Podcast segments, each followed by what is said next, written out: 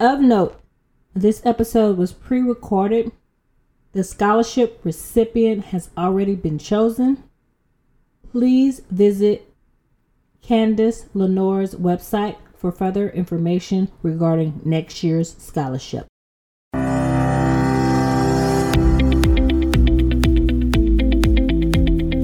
Welcome to Running is Cheaper Than Therapy podcast. I am your host, Dr. Wita L. Brown. I inspire and promote movement.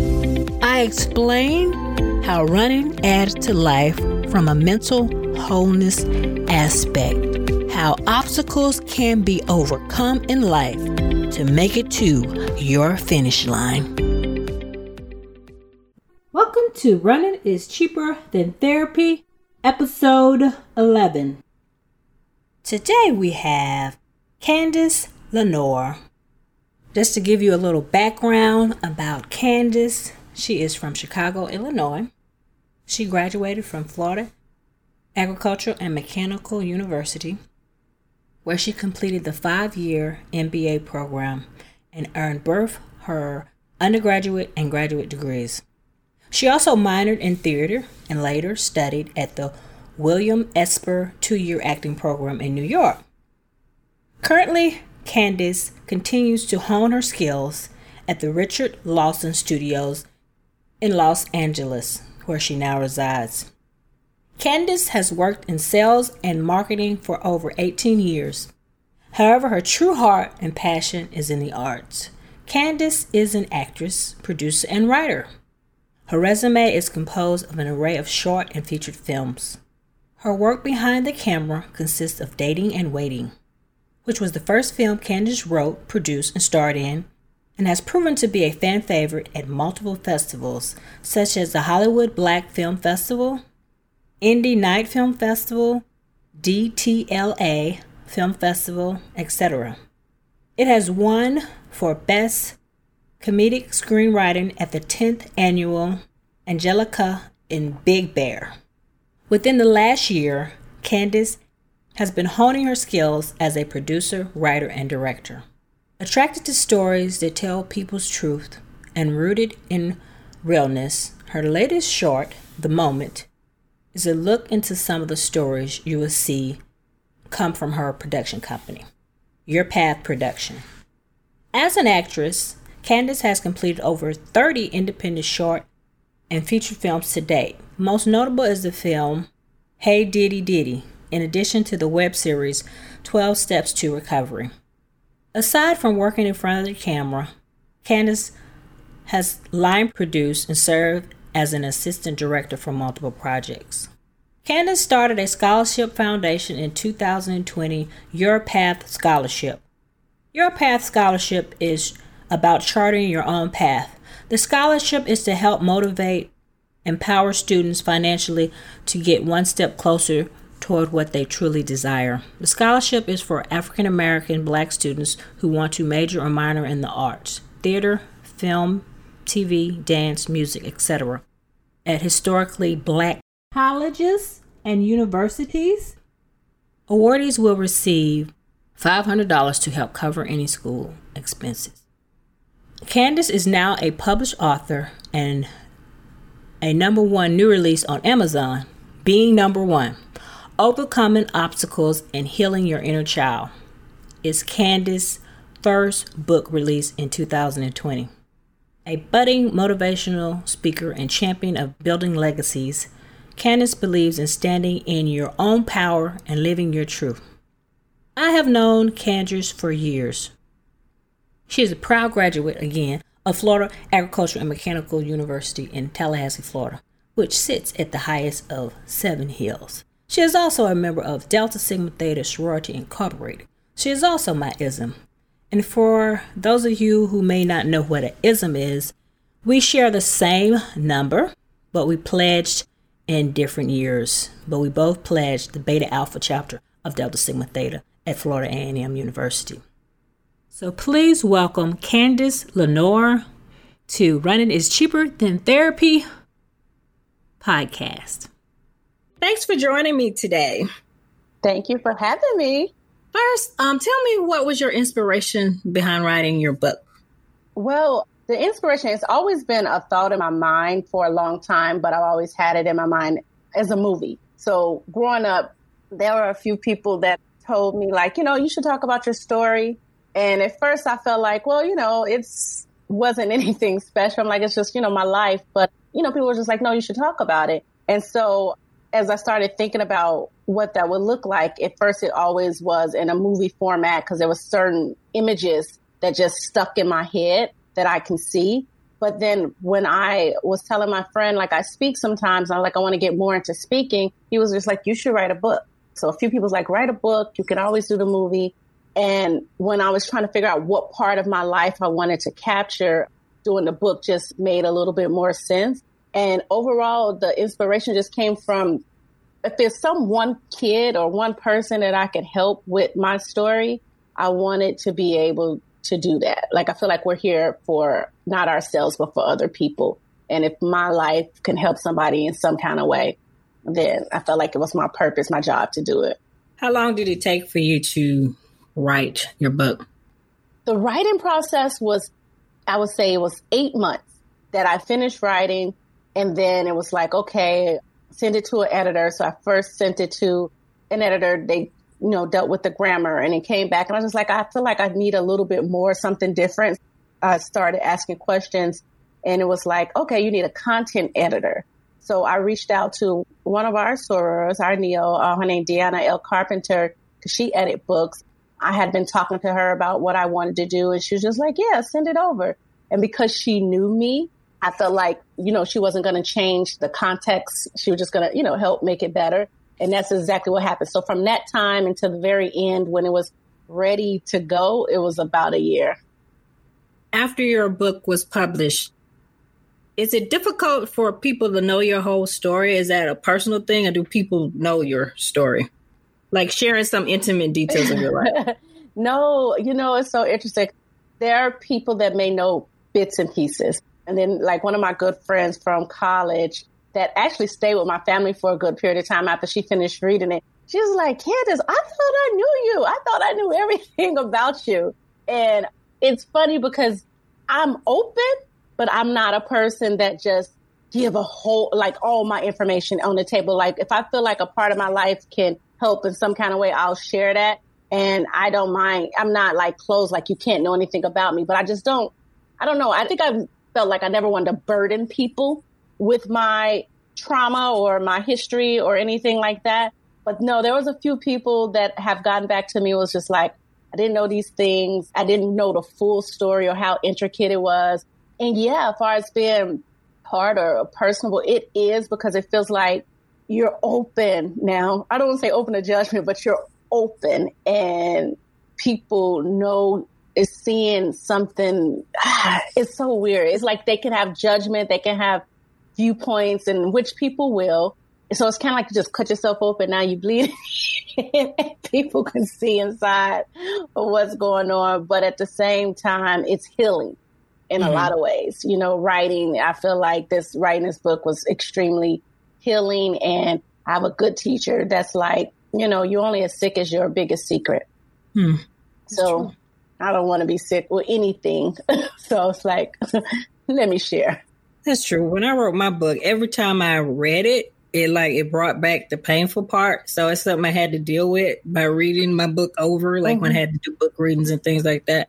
So that's why I wondered. Yeah, and it's interesting because it's like you live these, you know, at this point, a lot of this stuff has been over 20 years, you know, or whatever. But it's like certain parts when I'm reading, I'm like, I'm still getting misty eyed. I'm getting choked up about it and everything. And it's just like, wow. Somebody asked me, was like, so are you healed? And I'm like, I think healing is a continual process, you know? It is. And so it's been a very interesting experience. And then like, like with my book and even like other work I do with film, I think I have a capacity of how many times I can like read it through or watch mm-hmm. it through. I'll probably go back for bits and pieces, but yeah, it's it's like, okay, let me get maybe two, three times and then like, all right, what's enough? Tell me the significance of the name of your book. Being number one. So being number one, for me, it's a play on on words the significance of it is is that it's being the first, being the eldest. that first child that has to, or the person that has that responsibility as a first kid that has to be responsible, take on a lot of different, you know, responsibilities and that sort. So for me, it represented being the eldest, but also because I'm an athlete, being number one is also competitive. So it's like you want to be first in the things that you do. Deanna is actually the person that helped me with this because as I was telling her my story and a lot of it stemmed from being the eldest child and what came with that, all the goodness, but then also, you know, the pressures, the bad and all of that kind of stuff. And she was like, the title, the word, it just keeps playing in my head as being number one, being number one. And I was like, really? She's like, yeah. And so I sat with it for a while and I was just thinking about what does being number one mean? It means so many different things. And anytime you're number one in anything, it comes with a lot. So it's like, what does being number one mean to you? Obviously, still is stemming from my childhood or being the big sister, but it's also being the first in my family to do a lot of things. The first in my family, you know, my immediate family to like break some generational curses. So that's the significance of the title. Speak to me about purpose. You talk about it in your book. Mm-hmm. What is purpose and how did you determine what your purpose was? Purpose is like your reason for being, your reason for existence. Like, why are you placed on this earth? What are you to do? I think I learned my purpose a long time ago. I wasn't probably fully clear on it, but there's always been things I feel like I call them like things ever since I was younger that you know, you can, even when you're a child, feel like that really comes when you're a kid because you're just so new to stuff. You don't have any prejudice or nothing is just, you know, discouraging you to just be your authentic self. Mm-hmm. So I knew I always had a love for like helping other people. At a very young age, I learned that the way film and TV made me feel, I couldn't explain it then, but it was just such nervousness on the inside of me. I liked how those people made me evoked emotion within me. So I knew that at a very young age. And so as I started, you know, growing up, the things that attracted me always been like, how am I trying to set something up for someone else? I always feel like you reach back. You're not here by yourself. And I think when I started looking at my career and what I wanted to do or what I was good at or just what brought me joy, it started unfolding together. But in the book, I do this thing I say, my raison d'etre, and it's the reason for existence, the purpose. I would say what helped shape that uh, is in my class where I study at the Richard Lawson Studio, we talk a lot about your purpose. And your purpose isn't just like, okay, you're an actor or, you know, you're a doctor. It's like, how are you affecting others? Like I say, my purpose is power. I speak life to other people like I feel like it's outside of just my own little box. It's like, how does it help other people to be their best version of themselves? And I think like with studying at the Richard Lawson studio with God and just spending time just asking like, what am I supposed to be? What am I supposed to be doing here? Doing a purpose driven life? You know, I mean, is it purpose driven life? life? Rick Warren, yeah.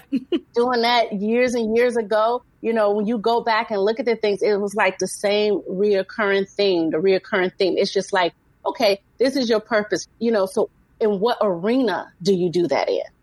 You know, like yours as a doctor, it's like you have your purpose. I don't know, maybe as a kid, you knew you wanted to be a doctor, but maybe not. But it comes up and your purpose can be what it is, but applied to different fields. It don't have to just, you know, be one field. It makes sense. Mm-hmm. it makes sense. And I didn't always want to be a doctor. So, no, it's funny. Actually, when I was a kid, I wanted to be a cashier. This was smart because I like the numbers. Yes. And I wanted to be a painter, even though I can't draw stick figures. And I wanted to be an actress for a minute, but I can't act. I just wanted to be famous for a minute. So, within that, what did you discover your purpose was? Well, my purpose, similar to yours. I like feeding into other people, like helping people. So being a doctor helps feed that passion, but that's not the only way because I couldn't just go to work and come home and that just be my life. Right. So like I'm very athletic and it feeds me, but I like helping other people in that area too. Mm-hmm. I think that's why I wrote a book to share my story, just because being active has just brought so much to me, not as far as being physically fit, but from just the emotional yeah. aspect.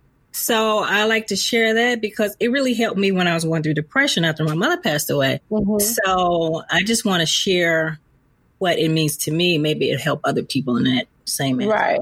It's the, exactly because it's like when you figure out your purpose. Because I think a lot of times when we grow up, people be like, we create, we connect purpose with our job or what it is that we're supposed to do. But it's like you always got to look at what, even if you're doing a job, what is that same thread that excites you in that job or that passion there that excites you with other things? Like you're a doctor, you're an athlete, and what you do far as being an athlete and how you help other people inspires others. So it's still that same thing.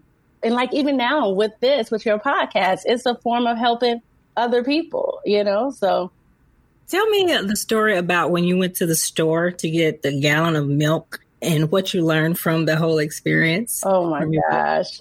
So when I was about five years old, I had this idea of some sorts that I wanted to go prove to my mom and my stepfather that I was responsible and that I can go to the store and get milk. My mom went to the store earlier. She forgot it. My stepdad was about to go. So it was like, here's my chance to prove that I was a big girl because somewhere in my mind, I never was five. I was just always in my head older than what I was.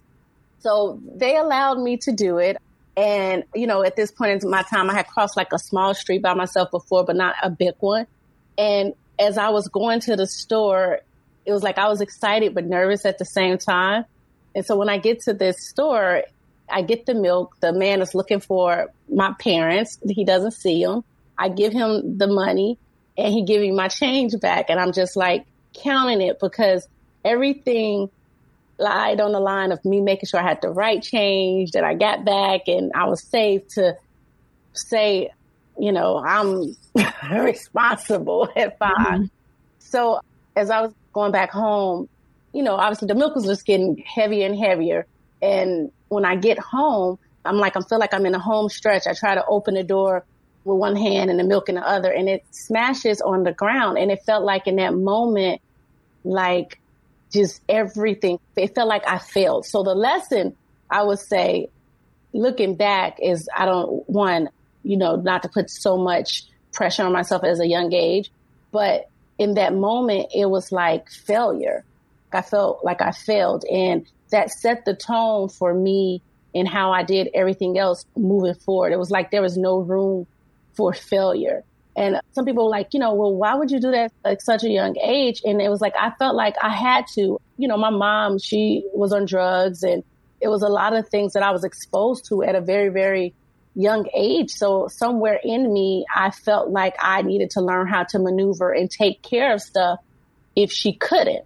You know, sometimes my stepdad wouldn't be there. So it was like I was the one, I felt like I was a secret keeper in a sense. Like I knew this life that she was having. And I'm sure my stepdad did as well, but I knew this life she was having. And if for some reason she couldn't do something, I needed to be able to do it because it was at that time me and my middle sister.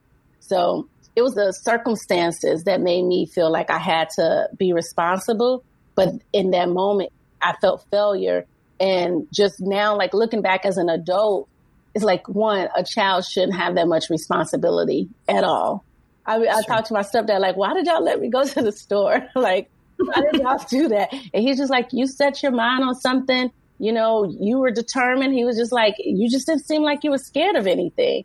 And mm-hmm. Was, and then the crazy part is, is like I was scared of a lot of stuff, but I just felt like I had, you know, I had do to do it. Yeah. Was that pressure like overwhelming at the age of five, thinking you had to do certain things and just being, like you said, the oldest and with your mother? And was that overwhelming to the point where like you could break down? You know, I don't know if then I felt like it was overwhelming.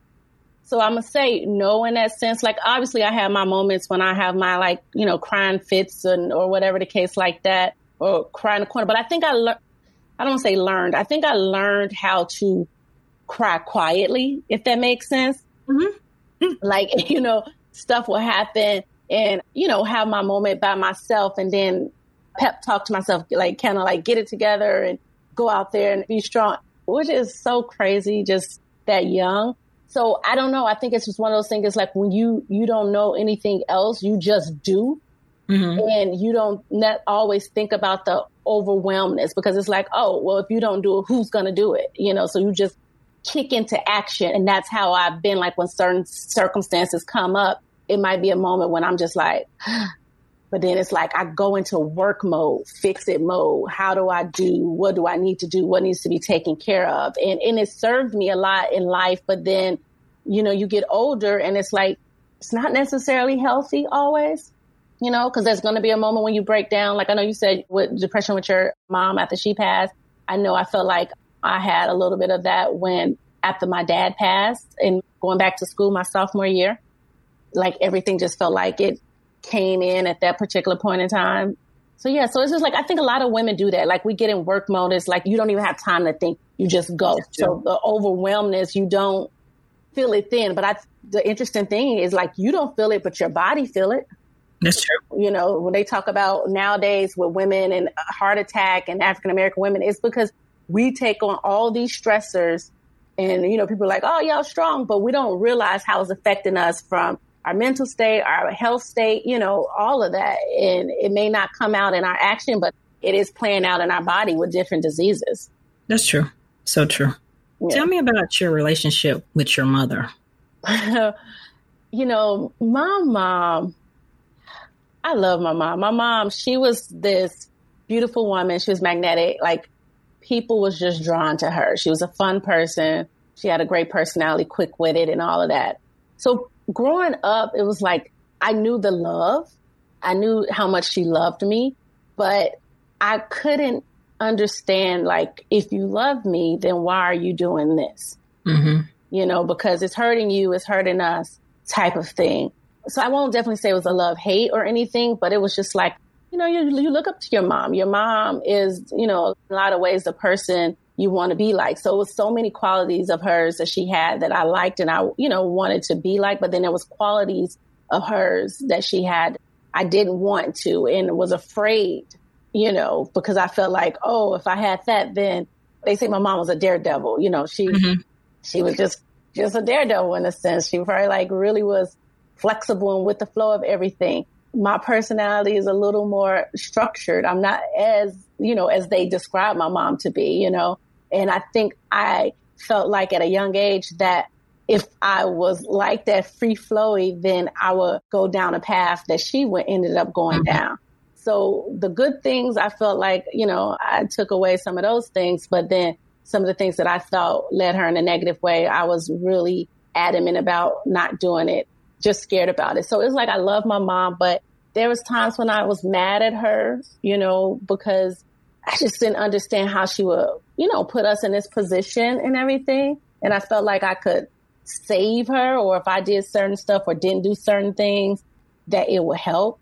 So I hate sometimes hate saying this out loud, but you know, I used to be mad. I used to get mad at her, be mad at her a lot of times. And it's like as much as I love my mom, when I got older, I started understanding that drugs are really a disease, you know, and then had to separate the person from the disease because even like with telling the story, I never wanted people to, you know, just see my mom as a, a drug addict or, mm-hmm. you know, back in the days, they used to call them hypes and all that kind of stuff. Like I wanted people to know, or part of probably not sharing some of it was embarrassment and not wanting people to only see her as a one dimensional person because she was a full woman and had very different levels to her and was very caring and very loving and very giving, smart. And it was just something that unfortunately people get involved in and they think they're strong or they can beat it or they, it won't get them. But then they start, you know, going down a path that's just terrible. But love my mom, but, you know, was upset with her with obviously the choices. you say you get mad at her. Did you ever tell her that you were upset or you were always in a protective kind of mode? No, like- I would tell her like, you know, when I was younger, I would have I don't know what they call them, fits or tantrums or something. Like I'm a cancer. So my mood, you know, I express my how I feel. So I remember one time and I, I hate, I regretted this, but like my mom she had left out the house. She was obviously going to go, you know, get high and stuff like that. And she left out the house and I was just, I knew what she was going to do. She wouldn't say, I'm going to go get high, but I knew what she was doing. And so I was like trying to be like, no, well, my sister needs this or no, we, you know, don't leave us here or whatever the case like that. But she left and I was so angry at her for leaving. I remember yelling out the window, I hate you. Mm-hmm. And, you know, I didn't say that word. Yeah. We didn't use that word. And it just, like, for me to say that, it felt like it hurt me to even say it because you don't know if a person can walk back in the door. Mm-hmm. So I used to express it. I like, I remember, I don't know, I threw a lock into the wall and mm-hmm. stuff like that. So yeah, no, I would definitely say how I felt about it. But also with that being said, like I felt like I hid her secret too. Like from my stepdad, even though mm-hmm. he knew what was going on, you know, mm-hmm. if she wasn't home, I'll make an excuse. Oh, she went to the store or, you know, or something like that. So it was, it was a, a little girl trying to beat a mama type of situation. Okay. Tell me about after your mother passed, like how did you deal with that at such a young age and just move in, stay with your grandmother, with your sisters? Well, when we learned that my mom died that day when we got the news, yeah, I went into the hospital. And I think leading up to it, I knew something was going on because, you know, a few days before she was in the hospital, but she signed herself out.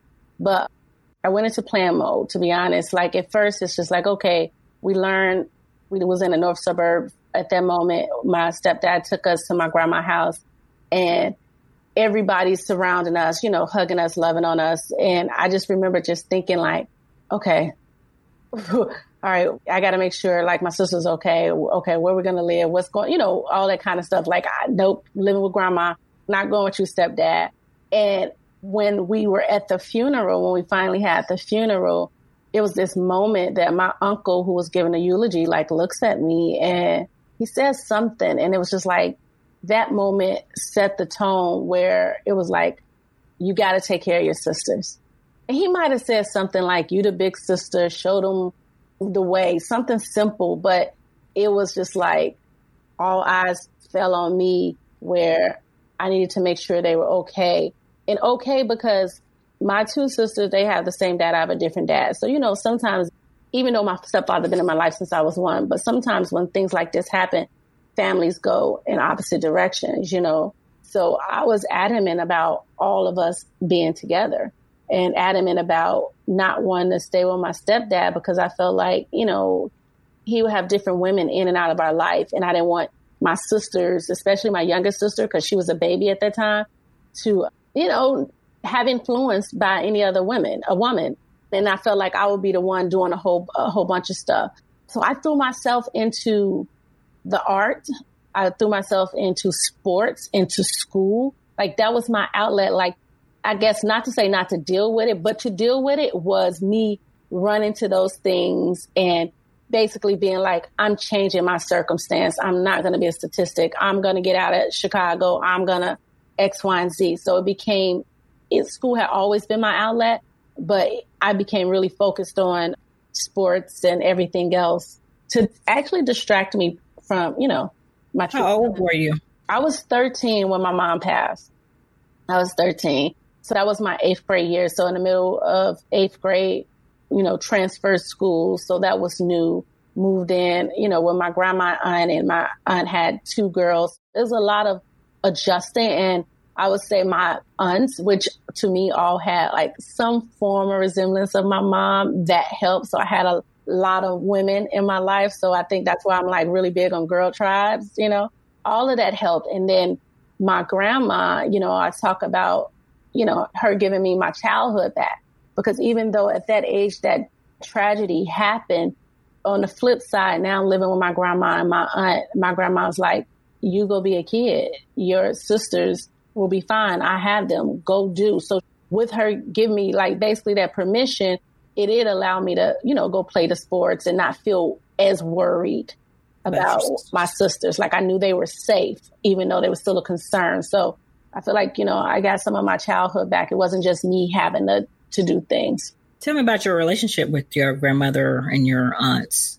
Oh my gosh. They're like, you know, all of them, my grandma, my mom, and my aunt, my mom as well. My family, I love my family so much because it's just like they didn't miss a beat. My grandma is one of those women that she tell you how she feel. She may curse you out in one moment, but she fixing you a plate to eat in the next. You know, she just had a big heart. She came from a big family. She's the eldest of her siblings and did a lot of caretaking with them. So it was just like, we're in this together. We will figure it out. Families stick together type of thing. And I would say like my grandma was one of those people that she felt like you needed to learn from her first versus learning in the streets. So like about sex and things of that nature, it was just like, I know we're going to talk about that here. Like she didn't shy away from those conversations. And it was great because on the flip side, my aunt was a little more reserved. Reserved, like, you mm-hmm. know, I remember reading some kind of book, a Zane book, some kind of book at a young age that I probably, you know, they said I shouldn't be reading. But my grandma was like, let her read it. You know, basically like you don't want her sneaking around reading it. Mm-hmm. And so it was like a balance between their two personalities because she, my auntie was so reserved and coming from the city. And with my mom, that was a little more lax things that we can watch on TV. We was rated R, no curfew, just a lot of different stuff. Moving in with my aunt in the suburbs, it was like a change in dynamic, but they balanced each other out. And like today, all of my aunts, but like today, the my aunt that I lived in a house with, Mona, I talked to her like probably every other day. Like this is my mom. Like I, she knows, you know, I tell her everything basically, pretty much. So I'm thankful for both of them and the love they have. And, you know, they're my sheroes. And also like with my aunt, just she raised us anytime she's like the matriarch, even though she's not the eldest in the, you know, for her siblings, but the responsibility as far as like if somebody gets sick or something happened, everybody goes to her for help. Okay. Yeah. So love. so how was it growing up with your cousins? So overall, it was fun. Like overall, it was fun. So this is the thing. So me and my cousin Tisa, we're a year apart, and then my middle sister, her sister, their birthdays two days apart. So we used to go visit them for the summers, and it was you know fun filled or whatever. But then when we moved in, it changed a little bit, and it changed for you know different reasons. I think it was like here's some people new, new shiny toys. So for me and my cousin, her friends liked me or wanted to play with me, and I think that was an adjustment for her because even though we lost our mom, they were losing their mom in some sense because it was just them two. And now it's three girls moving in that has to vie for her attention. She has to, you know, take care of the resources that they got, you know, clothes, toys, whatever it may be. Now is shared amongst five girls versus two. So it was an adjustment period for them and for us as well. You know, we space that we had now is five girls in a room and now I gotta go get a bigger house. So I think at the very beginning, it probably was a little rough on both sides because I remember feeling, not to say feeling like you're walking around on eggshells, but just like you don't want to mess anything up, you know, mm-hmm. like you, I don't know, not that I felt like they was going to go send us to a home or anything, but there was something about trying not to mess up and be good mm-hmm. and be good in a sense. So me and my cousin, for me, family's family, and I'm always going to like just ride out for family. But me and my eldest cousin, for a little stint of time, there was like probably some jealousy or there was some contention amongst us. But as we grew, like going into high school and everything, it was just like we knew we had each other back. But we did have a few moments starting out in grade school where it wasn't pretty. But like my cousins, as I call them, my sisters, that's how I see them. Like, you know, as my sisters. So it's love. Like now as adults, just the support and love. Like my oldest cousin, even though me and her had that little issue for a little bit of time, she's like one of my biggest supporters, you know. Being an artist isn't always easy. She's paid some bills, you know, so it's like, it's love, but I think that's things you deal with when you're young and just sharing and the growth is just, it's a lot there that you got to process. She had her own stuff going on with her dad and not being in the home. It was a lot for both sides. How did you get interested in the arts? Oh gosh. Okay, so I was always involved in like dance of some sort, in choir, but what drew me to acting was when I was younger watching ladies sing the blues. Mm-hmm. That was my mom's favorite movie. I think she just liked Diana Ross. It was her favorite movie, along with like Mahogany, and she used to watch it all the time. Because my mom used to do like a little fashion design, like she was very, very fashionable. So I think that's why Mahogany she liked that one. But watching Lady Sing the Blues, and I remember watching Lady Sing the Blues. Here you have Billie Holiday, that is this wonderful voice, this wonderful talent, and you see how her life unfolded. You know where she came from, being the star she was, and her demise in a sense. And to me, I felt like that was like in some ways a representation of what was going on in my life.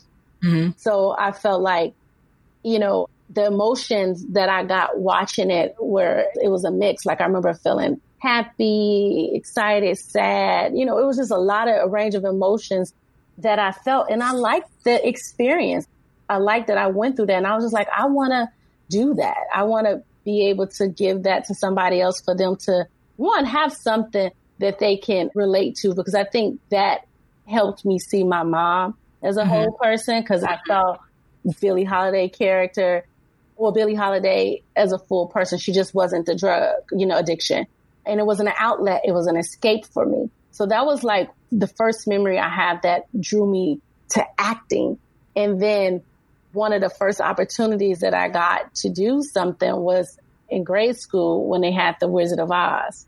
And I played like a munchkin and a couple of other um, characters in the play. And again, it was like the feeling. Like at that point in my life, I have done cheer, ballet, you know, modern dance, and I loved them. But when it came to that, I had all the butterflies in my stomach. And I was like, what is this? What is this? Like I was good at a lot of stuff, but I was like, that was the thing that I wanted to be good at. And then back then wanted people to feel that I was good at as well. Mm-hmm. So, you know, that validation or accepting thing at that point. But yeah, that's what drew me to the arts. How was your first play? How was it Wizard of Oz? It was wonderful. Like I wish I could have been Dorothy, but I didn't have the voice. You know, I didn't have the voice like it. Um, it was amazing just because it's like Wizard of Oz is a big production and I was in school in Chicago. So it wasn't as big of a production as it might have been somewhere else. But our theater director at that time, the guy, he came from that world. So to give these inner city kids an experience like we go have singing, we're going to have dancing, you know, we have choreography, we're having costume changes.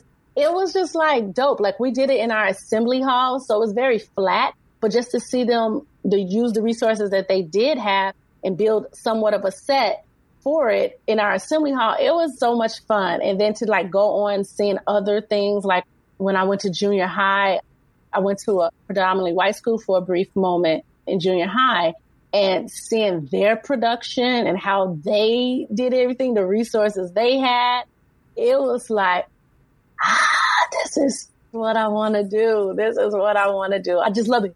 Even today, when I go to the movies, like this is what happens. I'll be like, let's see. I don't know. I'm trying to think of a movie right now. Just say Wizard of Oz or whatever. So if mm-hmm. Wizard of Oz was playing, so all of the, I'll go in and I'm like, okay, I'm going to see Wizard of Oz. But after all of the, what am I, I can't think of the term, not the credits, but the other movies that's going to play, that's coming out, the releases and stuff like that. Mm-hmm. I forget what I am there to see. Really? Okay. After the trailers and all? Yeah, after all of the trailers. And they go, I'm like, what did I come to see? And then it comes on. But it's because I be so in the world of these trailers and these stories that's coming. It's like, I don't know. It makes me feel so good and makes me feel like, you know, you can just dream and be bigger and just, hmm. it just brings so much joy to my spirit. Like I love it. I love it. I can tell. it's funny. When I was in high school, that's when I wanted to be an actress. Mm-hmm. My first play was the Wizard of Oz. I was a munchkin too. I tried out for every part. That's the only part I got. right, right. so when you went to Florida A and M, yeah, what made you decide to major in business versus acting aspect of arts yes okay so growing up so i go to grade school that's the only theater that i do i go to the north the high school in the south suburbs for or the junior high for, in, for a few minutes thinking i'm gonna now i can do some acting then my mom passed so we moved to the south suburbs. The school I go to don't have an arts program. So it it's like every time I try to do the arts, it was something that's like, nope, it's not happening. You know, it's not to go down. And so I started playing sports. And somewhere in my mind, it could have been a defense mechanism or it could have been something that I heard, you know, people being like, oh, you're going to be a starving artist. You're going to be a starving artist, that type of thing. So I took that on. And so I felt like, and again, being the responsible one, when I went to FAM, I liked accounting. Like accounting was one of my favorite subjects in high school, or one of my favorite classes in high school. So I was like, I'm gonna do accounting. And so when I went into the five year MBA program, I kind of was like, I pushed it to the side a little bit. I don't know why. Well, I do know why, because it wasn't in my environment. I wasn't able to really express myself in that way throughout high school, except for doing a poem once. And so when I went to FAM, I don't know how I ended up in the Essential Theater in Tucker Hall. Mm-hmm. Mm-hmm. So I went in, this was like doing one of the tops orientation.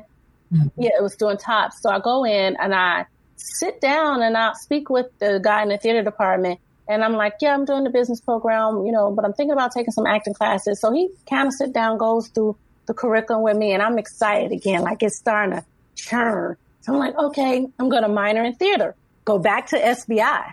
And they're like, okay, so here's your classes for the first semester. And it was 18 hours. Mm-hmm. And so I was just like, you don't have time. You don't have time because somewhere in my mind, because they said it was 18 hours, I had to do 18 hours. And because they said it was a five year MBA program, I had to graduate in five years because, you know, that's my little rigid mindset. And so I threw theater basically to the side. I didn't minor in theater at that time. On campus, I don't know. Do you know Erwin Moon? Mm-hmm. Remember Moon? So Moon used to do a lot of artistic things and he did films and stuff like that on campus. So I did get involved in some of the things that he was doing. So it was like, okay, it's starting to churn again. And so my junior year, when I went back to FAM after my internship, all my business courses was closed. So in order for me to stay a full-time student, I had to, you know, pick some other classes. So at that time, I decided that I was going to pick some theater courses. So that semester, majority of my classes was theater. And so I lived in the Essential Theater building and I, again, fell in love and was like, this is what I want to do. This is what I want to do. And SBI, I started calling it the dungeon. And I was like, there's like little robots over there. Like everybody going to forum with their suits on and being in the theater, one of the one of the classes I really liked a lot was theater management course that was taught by Miss Harding. And I think I liked it because it allowed me to utilize my business side and also my creative side. And I think that was also because I was still in that plan that safe zone, playing it safe. Mm-hmm. So I was like, oh, I can manage, you know, do a theater management company or something of that sort. But I fell in love and at that point, I was like, I knew I wanted to do acting and I was trying to make the decision if I was going to just switch into the theater program or double major, like drop from the five year program and do the four and double major. But it was just so much turmoil because I came so far in the five year program that it was like, do I just throw those credits away? And then also that was how I got my money to pay for school. So I just settled for a minor and I was like, okay, and that was such a hard decision, but I settled for a minor and I thought, well, I'll go to grad school for theater. That's what, that was your compromise to yourself. That was my compromise to myself to only learn that when you go to grad school for theater, you need a certain amount of hours. In oh, in undergrad. Okay. Yeah, because it's not like in the MBA where you can test into it or anything like that. And so then after that point, I ended up learning about conservatories and two year programs and stuff like that, where you don't necessarily have to go to a four year institution to act, you know. At that point, that was my knowledge of you don't know a lot. You know, when you start, depending on what background you come from, if you're not exposed to it, you don't know that there's many different ways to get to that point. So you're thinking like, oh, you got to go to school for four years. Oh, you got to, you know, this and that. But it's like, there's many ways to get there. So if high school you had been more exposed or you went to high school, like the school you went to where you saw the big mm-hmm. production, would you have majored? I believe I would have. I 100% believe I would have because I would have been immersed in it. Like, you know, coming into that school, the North Suburb School. I went in like towards the end of my seventh grade year and I was in their production. It was already up and running, but I was in the chorus and I was in the production. And then I had at the end of the year, you always try out for the next year's play. So I tried out and I was going to be the lead the eighth grade year. But that's like, you know, yeah. when my mom passed in our seventh grade year, when we went to the high school, which is what Glee is based off on. So if you like mm-hmm. Glee, you know what Glee is about. It was like, oh yeah, I was definitely going to be doing that. I was just like, oh wow, I just is finally it. So I think if I probably would have went to that high school, I know for sure I would have majored in theater. It's like you don't when you're not exposed to things and there's no one that's telling you all these different avenues. You're like, okay, well, you know, you're going to college, you got to get a job. That's the purpose, right? To go to college to get a job, at least for us growing up in that time, mm-hmm. or career or a job that's a little bit maybe better than your parents, depending upon what their mm-hmm. job was. And your family members don't know anything about it. A lot of people see artists as struggle bus. and your That's parents true. want more than you to struggle.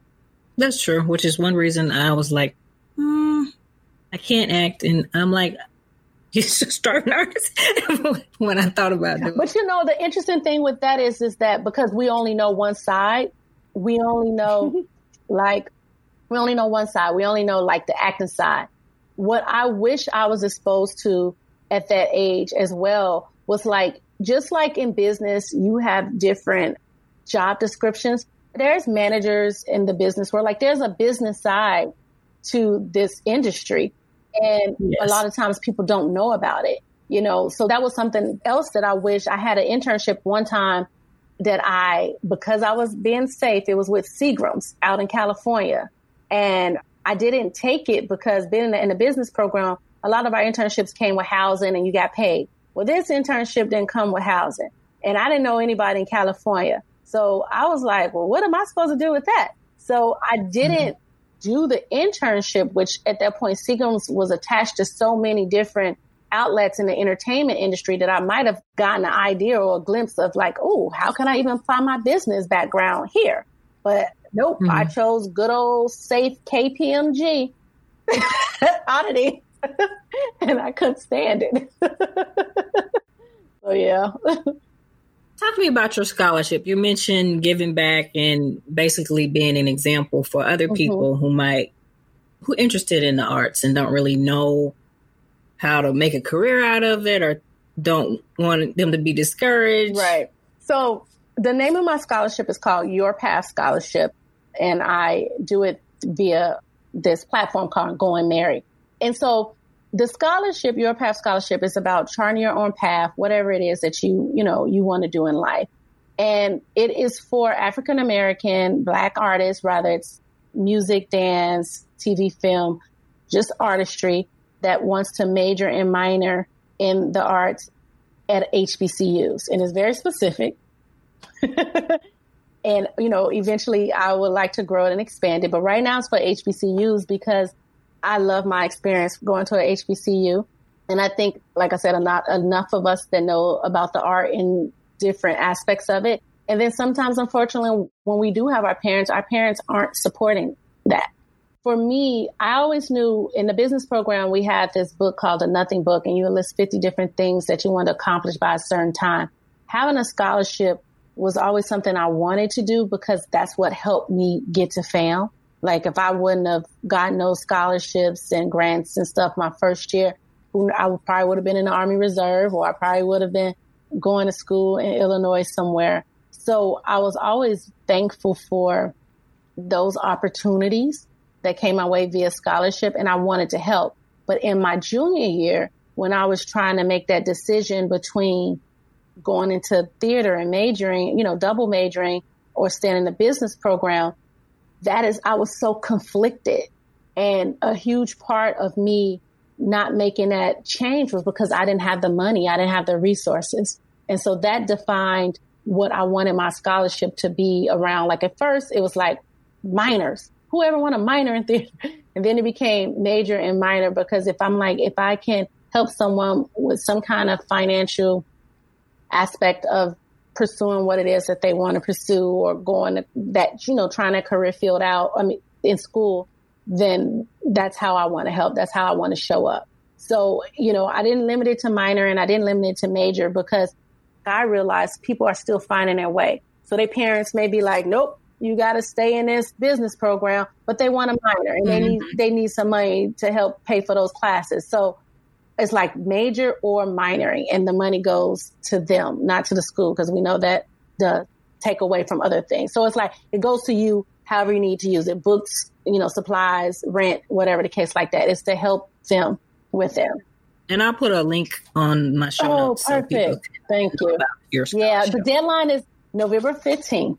November 15th. Okay. Oh, and I will say this with the scholarship, with going through Going Merry, one of the things I like about it is that if people want to donate to the scholarship, like other people, they can. And the more, you know, the money, however it donates, because it's $500 per scholarship, that just helps somebody else get an opportunity, you know, get the money. So I like how they operate.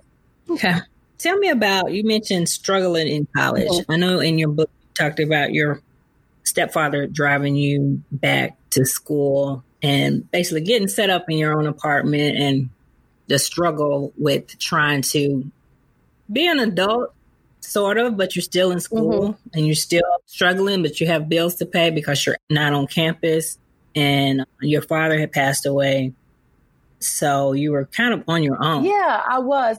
And i would say this like even like with my dad being alive he was a you know huge like emotional support. But from the financial standpoint he wasn't that person in my life. Mm-hmm. my stepdad was that financial provider kind of like I would say up until my mom passed and we moved in with my grandma, then it shifted. Like he still, you know, paid for like clothes and stuff when we were younger, but the big bills wasn't happening. So yeah, my sophomore year, my dad had passed, so now both of my parents were gone. I had managed to buy a car that summer because I saved up money for my internship. So I had purchased a car. My stepdad drove down with me and basically he dropped me off and, and was like, okay, you're good. The struggle was having to maneuver all of those things. Like this was my first time in my own apartment. Now, although I didn't done the research to figure out what you got to cut on the lights and all of this, like I was a planner.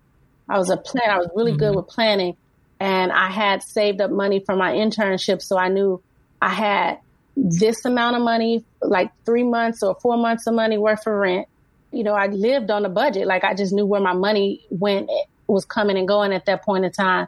But the struggle was, it's like, you don't know what tomorrow will be. And when my stepdad left me there, I felt alone and I felt like, again, one of those, all right, well, you got to do it yourself. You know, you do go into action type of thing. Like I felt like, how can you not see that I need help? You know, mm-hmm. how can you not make sure that tomorrow your lights get turned on, you have groceries and that, you know, in the house. Like, how don't you see that? Mm-hmm. And I vowed, like, at that moment that I wasn't going to ask him for anything. It was like one of those, I'll show you, I'll prove you. I'm not going to need you. It became mm-hmm. one of those things like, I don't want to need you for anything. Mm-hmm. And I think the hard part, uh, the biggest part was that being is like, you know, that loss, that great loss that summer with my dad and now I'm feeling by myself. I'm just like, you deserted me too. That's just how it felt. You feel like you deserted me as well. So those are the struggles, like, at, you know, 18, 19 years old, just feeling like you got to take, you got to pay for school. Your grades got to stay up because you got to keep the money coming in. You got to make sure you have internship lined up. If you do get a student loan, you got to be so specific in how you spend it so it can last you. You know what I mean? So it's stuff like that. And I would say my freshman year, I went into FAM. I'm thankful that I ended up getting in state in school at FAM my freshman year because I went in and I was doing like the ROTC program. That's a whole nother story. We can talk about that later. Yeah. And I had like joined the reserve. And so long story short, after my freshman year, first semester, I'm like, I can't do this because there was a deploying unit and they was deploying people left and right. And I just wanted to go to school. And so mm-hmm. got out, or they said I went AWOL, but got out. Uh, you had to tell about this story. Right. I know, right? I remember like going into, because you got to do this whole domicile thing to get in state your freshman year.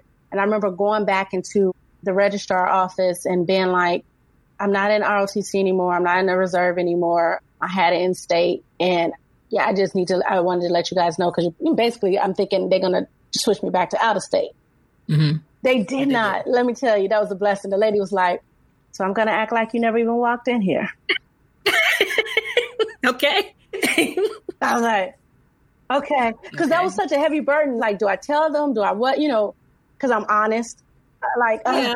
so, right. So I told them, and but it was such a blessing because I did have in state my time at FAM. So it definitely made it more affordable than if I was paying those out of state fees. So it was just like, I was a planner, man. Like, I'm glad I liked accounting because I had to figure that budget out. But it was a struggle. It was a, definitely a struggle from a financial standpoint and then just emotionally. And then I think a lot of family members, are like on my dad's side, thought that my stepfather was doing a lot and he mm-hmm. wasn't. But I would never say anything. I was just like, okay. So how's your relationship well, my now? Step, my, great. And it always been great. You know, it's like I'm thankful and I don't only can give it to God because I have a forgiving heart. You know, I'm one of those people, I'm going to tell you how I feel because I have to do that. Mm-hmm. But I love my stepdad. Like he's been in my life since I was one. He has his own issues. And I think somewhere along the line, I learned that people are human, obviously, and they have their own thing. Like even those are things that hurt me with my stepdad and stuff like that. It also built some form of character in me and it taught me lessons you know, those are some of his shortcomings and those are the things that he has to grow, hopefully, or learn or, you know, figure out for himself. But it was like I never wanted to carry that in a way where it was just like, oh, because he did this, now I hate this and I hate men, or, you know, just see people in a certain light. So I'm very thankful that whatever God put on the inside of me, you know, through work and releasing and addressing and all that kind of stuff, it allows me to still move in love because I think that's ultimately how we should move. And then you, you know, you, some people just got to remove out your cipher. You love them, but they ain't. Yes. You know, let, let them go. go. You know, but it's good. Yeah, I love my dad. He's funny. He always like just nowadays when we talk about certain stuff, like reading a book, I'd be like, why did you do this? Or why did you whatever? And he just be like, you just seem so responsible. Like I told him about the time when he left and I was like, you didn't think that I needed help. And he was just like, Candace, you just, you seem so fearless. You just seem like you always had it together and you wasn't scared. And I'm just like, I was scared. I was scared. And maybe I should have said that. And that's why mm-hmm. people, you know, that whole saying, check on your strong friend. It's like parents check on your strong kid. You know, they got stuff going on. Tell me about your career now. How did you go from acting, directing, and you have a production company now? I do, I do, yes. So, you know, as I said, I was in a business program. I did business uh, literally up until I was still in corporate America, in and out, I would say, honestly, up until last year, October. So the first time that I left corporate America was when I lived in New York with Pfizer. I left because I had got an opportunity to do a children's tour, and that was like a four month stint on the road. And I thought, I'm not going back to corporate America. I'm done with it didn't necessarily plan accordingly. And then we had that whole change in the economy. and so it shook some stuff up and I ended up start doing real estate. But I was always like, at that point when I left Pfizer at that time, I always was, if I was like, if I have to work, I need to try to find jobs that are flexible or that would allow me to do my acting. acting. And at that time, I was still not telling the jobs this is what I did because I didn't want them to have a certain viewpoint or think I'm going to be on auditions during my lunch hour and all that kind of stuff. So I did real estate for a while and then I started doing some project managing. And in that time when I was still in New York, that is where I went to this two year acting program called William Esper Studio. And because I was like, I know I want to act. This is what I want to do. And so did that in New York is a lot of creatives, a lot of people. So I worked with a lot of different writers and producers as an actress. And the first film that I line produced was a film called Hey Diddle Diddle. So that was me using my business skills. And it was like a what is line producing? Line producing is, is, like the person that deals with, and it varies depending on the budget, of the film, but it deals with like the budgeting of the film, what costs you're looking at the cost of stuff, how it applies if you can afford it. Sometimes, in my case, I played a big part in you know interviewing some of the people that was coming on board as far as crew or managing those things and dealing with payroll and and all that kind of okay. stuff. So that was like my business, you know, my business side coming into it. And then I also acted in it. So that was the first like producing aspect. And then from there, someone else saw that I did that and asked me to come on and help produce their project. And so I did that. And that was just still me operating a lot from, you know, the safety side of business and knowing some aspects of it. And then between producing and acting, directing came because in, in New York, I was a drama ministry director. So mm-hmm. I was still like, ah, I don't know if I can direct a film because it's like so many moving pieces and you got to see it a certain way but I dabbled in it there. But then coming to LA in the Richard Lawson studio, we have this class called PDP. And in there, you have to, it's like about 13 films you do. They're short films, but you write, produce, and you direct your own films. And so that allowed me to just expand my directing side of things. But my production company, Your Path Productions, got started say maybe about five years ago now. And the first film that was underneath that was my film, Dated and Waiting, that I wrote and co produced with two other ladies, and I starred in it. So that's how the production companies started. I always like kind of have a vision of these different businesses and legs and branches that I want operating under it. And your path is like the root, and then like your mm-hmm. path scholarship is a an extension of it. And then there's a few, um, a publishing company is a other different branches that comes out of, you know, this production company. What's the most challenging aspect of acting, producing, directing? What you say? Oh gosh, all of them are new skill sets, and it's a learning curve. Like just because you do one, don't mean you can do the other, or not say could do, doesn't mean you just automatically know. Like you have to do just as much research with acting and what goes into it because it has its own avenue, what goes into producing and directing, it has its own set of things, people, knowledge, and so forth. So a lot of times I think on outside looking in, it's like, oh, well, I could do all of it. And you probably can, you know, everybody can, you know, you know, you probably can, but it's just recognize that each of those entities require a different skill set, requires a different muscle. And one of the things I like to say is that, you know, a lot of times, for instance, people be like, oh, you know, I can act, that's easy, I can do it. I don't know if it's because they watch reality TV or what, but it's like, understand there's a skill set to go behind it. So for me to be like, oh, I can produce, that's nothing. It's like, no, there's certain things that go into that. And I think as people and as artists, it's like when you respect everybody's position, you see where the magic happens because it takes all of it to make it come to life. It's true. I did this summer program. I think I was in high school, and it was I was reading this book, and there were someone was making fun of this actress, saying how easy it was. Mm-hmm. And I think the person was a doctor, and he's like, "It's just like me going to your job and trying to operate on somebody. It's not that easy. It's a skill set behind it. People see it on TV or reality show and think it's easy, and it's really no. not. And I can understand that. Yeah, and it's continual training because I have a friend, and she means nothing by it but she's a doctor. And so like I have an ongoing like scene study class and she'd be like, what are you getting a doctor? Like you got some certificates? Like what's going on? Why are you still taking class? Basically like people think it stopped. They think like, oh, you took some acting classes and the training stops. And it's like, no, you're always training. You're always learning. You're always growing. It's no different from when, you know, different fields have additional courses that they need to take to brush up on stuff. And with acting is like people be like, well, you did it once already. What, what you didn't learn enough? You ain't, you're not good enough? Like, it's, it's so funny. You want to think about it. But it's yeah. a muscle. You got to stay in the gym. You got to use it. It's true. So, what are some last minute words of advice that you would give my listeners that are interested in acting or just anything? Because part of my podcast is called Running is Cheaper Than Therapy, but I interview people who have overcome obstacles to get to their finish line.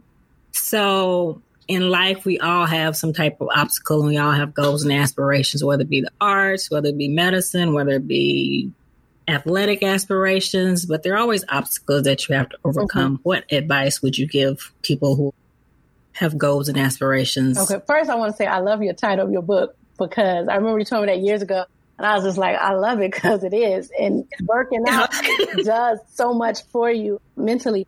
But the advice I have for people with goals and aspiration is first, know that you are enough. You are enough. Don't seek validation from the outside. Validate yourself. Give yourself that permission to move forward and that, you know, in life you have obstacles, but it doesn't last forever. And it's all about perception. How do you see it? Or if you come up against something, because we come up against some things a couple of times in life, it's like, what lesson can you take from it? How can you grow? And if it comes up again, how do you respond differently? Is it the same response? But just know that it does not have to last. And I always like to look for the lesson in things because I feel like there is a lesson no matter how small. And not that the lesson is always, a lot of times people is pointing a finger and it's not like, well, what they did. It's sometimes it's like it rubs up against you because there's a certain growth or certain place that God is trying to get you to or what to come, you know what I mean, to make you stronger. So look for the lesson and keep pushing forward. Just don't let no discourage you. Let it be a motivator. So tell my viewers or listeners uh, where they can get your book and all your social media platforms. I'll put it in my notes, but okay. you can get the book being number one, overcoming obstacles and healing your inner child from Amazon. Right now, for a limited time, I've decided I'll extend the signing of books. So if you do want a signed book, you can get it from my website, CandiceLenoir.com, and that's C-A-N-D-I-C-E-L-E-N-O-I-R.com. All of my social handles is my name at Candice Lenoir on Instagram, Facebook, and Twitter. And my acting author page is Candice L. Lenoir. yeah. Well, thank you for joining us today. Thank you for having me. Thank you. I love this. Love it. Wraps up this episode of Running is Cheaper Than Therapy podcast. Thank you for tuning in. Please, if you already haven't, download Running is Cheaper Than Therapy podcast on iTunes, Spotify, or however you listen to your favorite podcasts. If you have any questions, comments, or possible show topics, please email running is cheaper than therapy, OLB, Omaha Love Brown at gmail.com. Again, that is running is cheaper than therapy, O as in Omaha, L as in love, B as in Brown at gmail.com. Dr. Brown can also be reached via Twitter, Facebook, Instagram, and YouTube. Handle We OUI Life L I V E. We OUI Love L O V E. Again, We OUI Life L I V E. We OUI Love. Thank you, and please tune in again.